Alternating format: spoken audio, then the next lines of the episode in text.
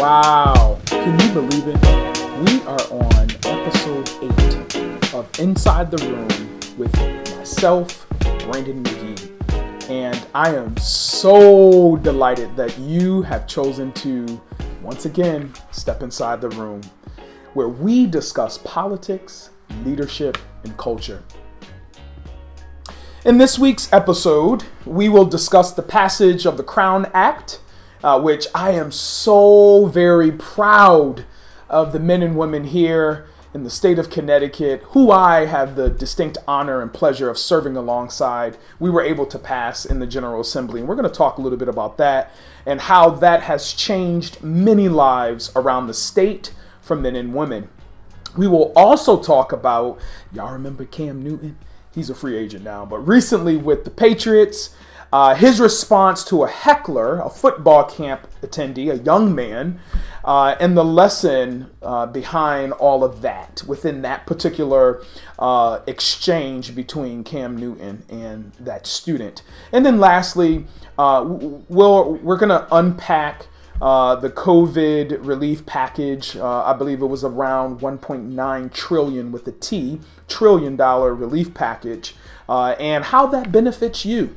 So again, join me in gathering people from all walks of life to step inside the room in efforts to gain perspective on how we can educate and uplift our communities. As always, I seek to preface uh, our discussion, our time together with a quote um, or a phrase, but this week a quote uh, that embodies the important components of our discussion. And one that I feel that's most poignant for this particular segment is quoted by our beloved and renowned poet, Dr. Maya Angelou. And I quote, now you understand just why my head's not bowed. I don't shout or jump about or have to talk real loud. When you see me passing, it ought to make you proud. I say, it's in the click of my heels, the bend of my hair, the palm of my hand, the need for my care. Cause I'm a woman, phenomenally, phenomenal woman. That's me. Y'all remember that. That was a snippet of a much longer quote. But I thought it was just so important that we shed a little light on this long conversation on the importance of loving yourself, your whole self. And Dr. Maya Angelou put it best. So, with that in mind, I want to jump right into this conversation on creating respectful and open world for natural hair, better known as crowned. And the Connecticut uh, General Assembly legislature, uh, we approved the legislation just this past week. Uh, and I gotta tell y'all, it's a different time with the pandemic. We're literally using our laptops to debate uh, and to vote on measures before us. Uh, but this particular conversation that seeks to eradicate hair discrimination in the workplace was really important for me to be a part of. For me to be a part of, what does that mean? I have two beautiful girls, Bailey and Silver and my beautiful wife, Geraldine, who all, by the way, have uh, different styles and texture of hair. And for me, I wanted my colleagues, white and black, to understand the importance of this particular measure. There were, uh, throughout the debate, you know, points made. Why are we we looking toward passing yet another policy that would mandate? You know, folks on the other side tend to use those words unintended consequences and mandate. Why are we doing this? Why can't you just tell the employer to not discriminate? And I quickly reminded my colleagues that had it not been for policy making, we wouldn't be here talking about civil rights or cases going before the Supreme Court. And so let me remind you, my fellow colleagues in Connecticut and throughout, policy making is important. And it provides us opportunity to address the discriminatory practices that are being upheld by many employers throughout this country. And so, did you know, by the way, this is taken from dove.com. Um, did you know a black woman is 80%, 80% more likely to change her natural hair to meet social norms or expectations at work? Did you know a recent study found black women are 1.5 times more likely to be sent home from work because of their hairstyles. Listen, I've been a huge supporter of the Crown Act and another um, another person in that of Representative Robin Porter uh, from the great city of New Haven, Connecticut.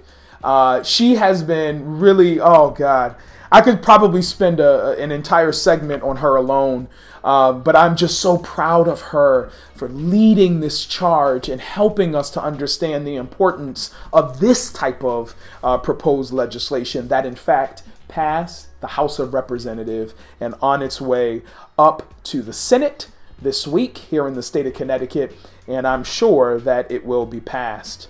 So, the law, just to kind of educate you a little bit more so that we're all on the same page with this, the law, Crown Act, in many states does not currently offer protection uh, for race based hair discrimination. Even if the hairstyle is inherent to the racial identity, uh, that means black women can be denied, and y'all hear me on this black women can be denied opportunities for employment opportunities for prof- professional advancement without consequence. It means black children can be denied entry to school or educational opportunities because of their natural hair. One instance of this was exhibited in uh, one of Indianapolis, excuse me, school district, whereas an eighth grader um, uh, was sent to the principal's office for refusing to take off his hat. the question is why. Let's talk about the why. It was later revealed in this video that the student did not feel comfortable with his haircut, which influenced his principal, and I commend you, brother, Mr. Jason Smith, to intervene and fix the boy's hairline. Now, although the outcome of this was favorable, and this is not the case for many of our students. Now, you can Google, but go back just about one or two years ago, uh, there was a case of a young child, all right, who was sent home because her hair was not properly done.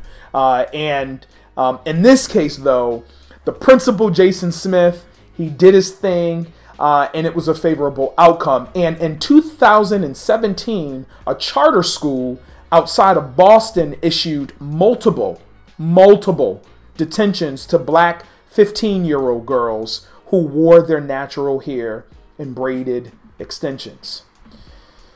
Wusa, saying their hairstyle violated the dress codes.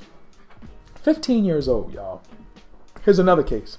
In 2018, a referee in New Jersey forced a 16 year old mixed race wrestler to cut his dreadlocks or forfeit his match. In 2019, and this is just a few, and this is why the Crown Act is so important.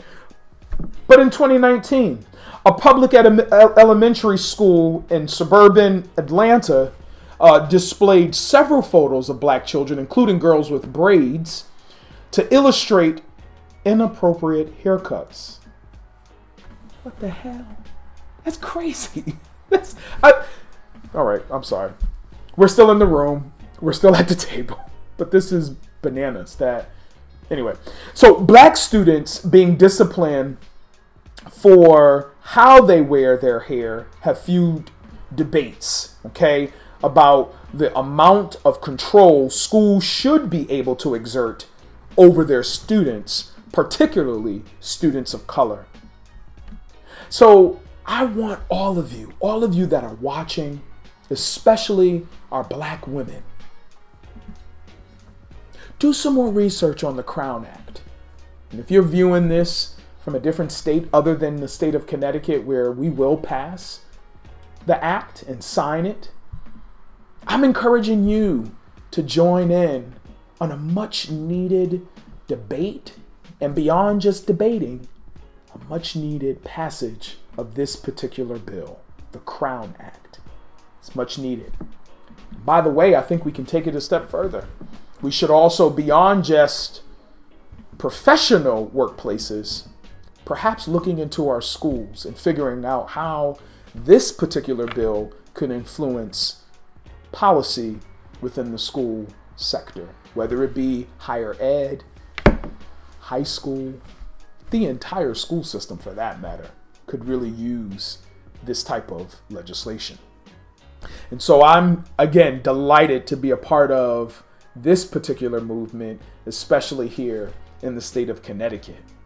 But let's pivot a little bit and talk about Cam Newton. I had to ask my team, I'm like, who did he play for again? And of course, they told me the Patriots. And he was on another team. Wasn't he on another team, y'all? What was the other team? You can say it. Panthers. Panthers. Yeah, you know we're all inside the room here, so it's important. Uh, so the pan, uh, the Panthers and Patriots. Okay, um, and so he's been in the game at least ten years, right, y'all? Y'all help me. Y'all know I fall short on sports. Um, but but this is what happened. This is what happened in this particular case with Cam Newton and his response to what I'm calling a heckler. But this was this is literally a young college student, if you would, at a camp. Um, and so Cam Newton, if you don't know, he responded to a teenager yelling at him at a football camp who continued to call him an ass. Okay? Newton was present at a football camp training teams on the various components of the sport, football. And during this particular uh, segment, an attendee, the young man, um, began to ridicule Newton's stature with um, some rude remarks, which many believe were made in efforts to gain Newton's full attention. All right. However, um, amidst all of this, um, actually, before I give you my perspective, what the young man was actually doing, he was literally saying, Yo, you're a free agent, dude. You're a free agent. And Cam's response was like, but I'm rich. I've got money. And so they went, they bantered back and forth, both saying the same thing repeatedly. Finally, Cam kind of broke into uh, the young man, uh, not physically, but throughout the conversation, and his comments resonated, and they were able to at least have somewhat of a meaningful conversation on the importance of, um, let's just say, understanding uh, from a more seasoned uh, player's perspective. Um, I believe uh, this ought to be a, a learn lesson for many of our young people interested in taking advantage of the sport. But in this case, I think, and I could be wrong, but I think the young man was really seeking uh, to, to get Cam's attention. He really wanted Cam to probably come over and just affirm uh, him. Um, but instead, the young man took a different route and uh, basically, you know, called Cam out on a few things. But we all know, you know, these types of things they happen, especially if it, you're in the the space of mentoring.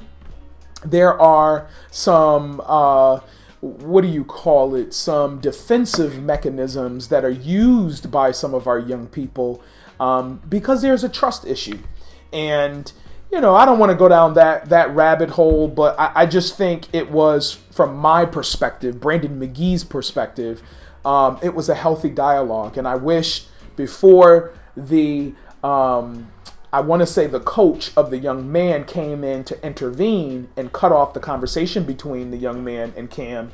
I think it would have been a great opportunity to engage further offline and not in front of all of their friends. But just a few things on Cam. He's a renowned athlete uh, that has dedicated uh, his time and skill set to give back to underprivileged uh, communities, which can and should be the catalyst for aspiring athletes uh, to uh, inspire the inspired through communal advocacy and elevate voices of the unheard through their social and political involvement. So cheers to you, Cam. Cheers to the young man who caught your your attention. Sidebar, Cam, I think he was a little salty that he was like, "Yeah, but you a free agent. You a free agent." Ah, we know, we know. But you you brought it in. You were very respectful, uh, and and we salute you here on uh, inside the room. All right. So um, thanks again for what you do.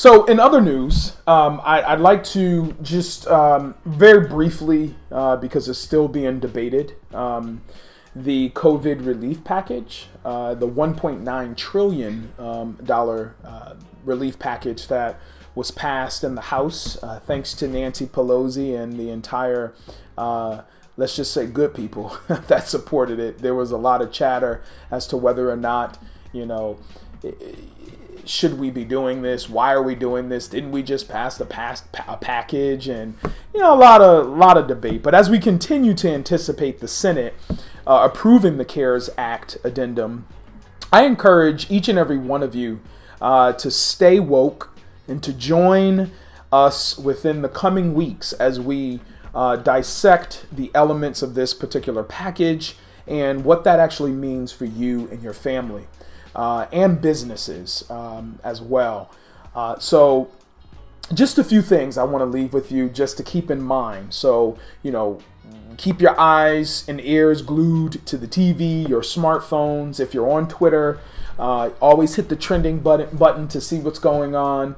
Um, but within this package, you uh, will receive info on stimulus checks, similar to the ones that many of us received last year, uh, unemployment benefits being extended, um, and an increase in your weekly unemployment benefits, rental assistance, uh, which is something that's very, very near and dear to my heart. As you know, I serve as the chair of the Connecticut Legislature's Housing Committee. Uh, and so a lot of those federal CARES dollars will help to support many homeowners, uh, many tenants uh, as they continue to uh, embrace, in some cases, but rather feel the impacts of the pandemic. Um, mortgage moratorium. Here in the state of Connecticut, we've extended the moratorium, but we also are very aware that within the moratorium, there are some loopholes uh, that uh, we're addressing here in the legislature in Connecticut. Uh, it is six to eight months rearage of your your rent. The uh, judicial side of the house can then enact and move forward on an eviction. Uh, and that's unfortunate because guess what? A lot of people have been impacted by this pandemic. They've lost jobs, and the financial supports from the government it's just not enough. Um, and so there's so much work to be done to safeguard not only our tenants but also to ensure that the landlords have the financial means to pay the mortgage and to remain current um, on their bills. So the mortgage moratorium is extremely important. Small business relief, the Paytech Paycheck, excuse me, uh, protection program, we call it the PPP, uh, is another very important program uh, to, to the lifeline, the bloodline of many of our communities, our small businesses, our mom and pop shops, uh, those uh, black and brown business owners. Uh, you will see some relief in this particular package as well. Nutrition assistance. Um, many of us know it as the welfare program and agriculture. Um, all of that uh, would be a part of this package. Funding for our schools and our children. Personal plug. I also have another bill in the Education Committee that is seeking to address um, the education cost sharing formula. This formula really determines how we fund our education here in the state of Connecticut. And if any of you are just somewhat knowledgeable on the education funding and the dis- disparities in the education system, you know that those communities that are black and brown or the most neediest are disproportionately impacted by the current formula. It doesn't fund the education in a way that it should. And so my proposal is seeking to address that, fix it, and make sure in the long run we have sustainable funding for our children uh, and our families. And using these extra dollars over the next two years would help to jumpstart that. Vaccine and hospital funding will also be a part of this. Funding for broadband, y'all. That's huge. You talk about Lifeline. Man, all of our children and even our working professionals are working from home. Not all, because there are some folks, and thank you so much to you, that are working in retail, they're bus drivers, they're frontline workers, and they too need to be supported. And then last but not least, we have grants for theaters and other live venues who have suffered a great loss this uh, this past year. And so we're reimagining how we do business. But while we do that, we still need to support those who have to pay their bills and keep the lights on and employ employees uh, paid. So be on the lookout for that COVID relief package, better known as the CARES package or Act. And um, here inside the room, we'll be able to provide you with whatever information we receive, we'll share it with you. So, again, thank you. Thank you so much for your continued support. I want you to follow us on YouTube, Instagram, Facebook, Twitter, TikTok. We're just all over the place. Just make sure you follow us and remain inside the room as we continue to educate and uplift our communities. So until next time, peace and I love you.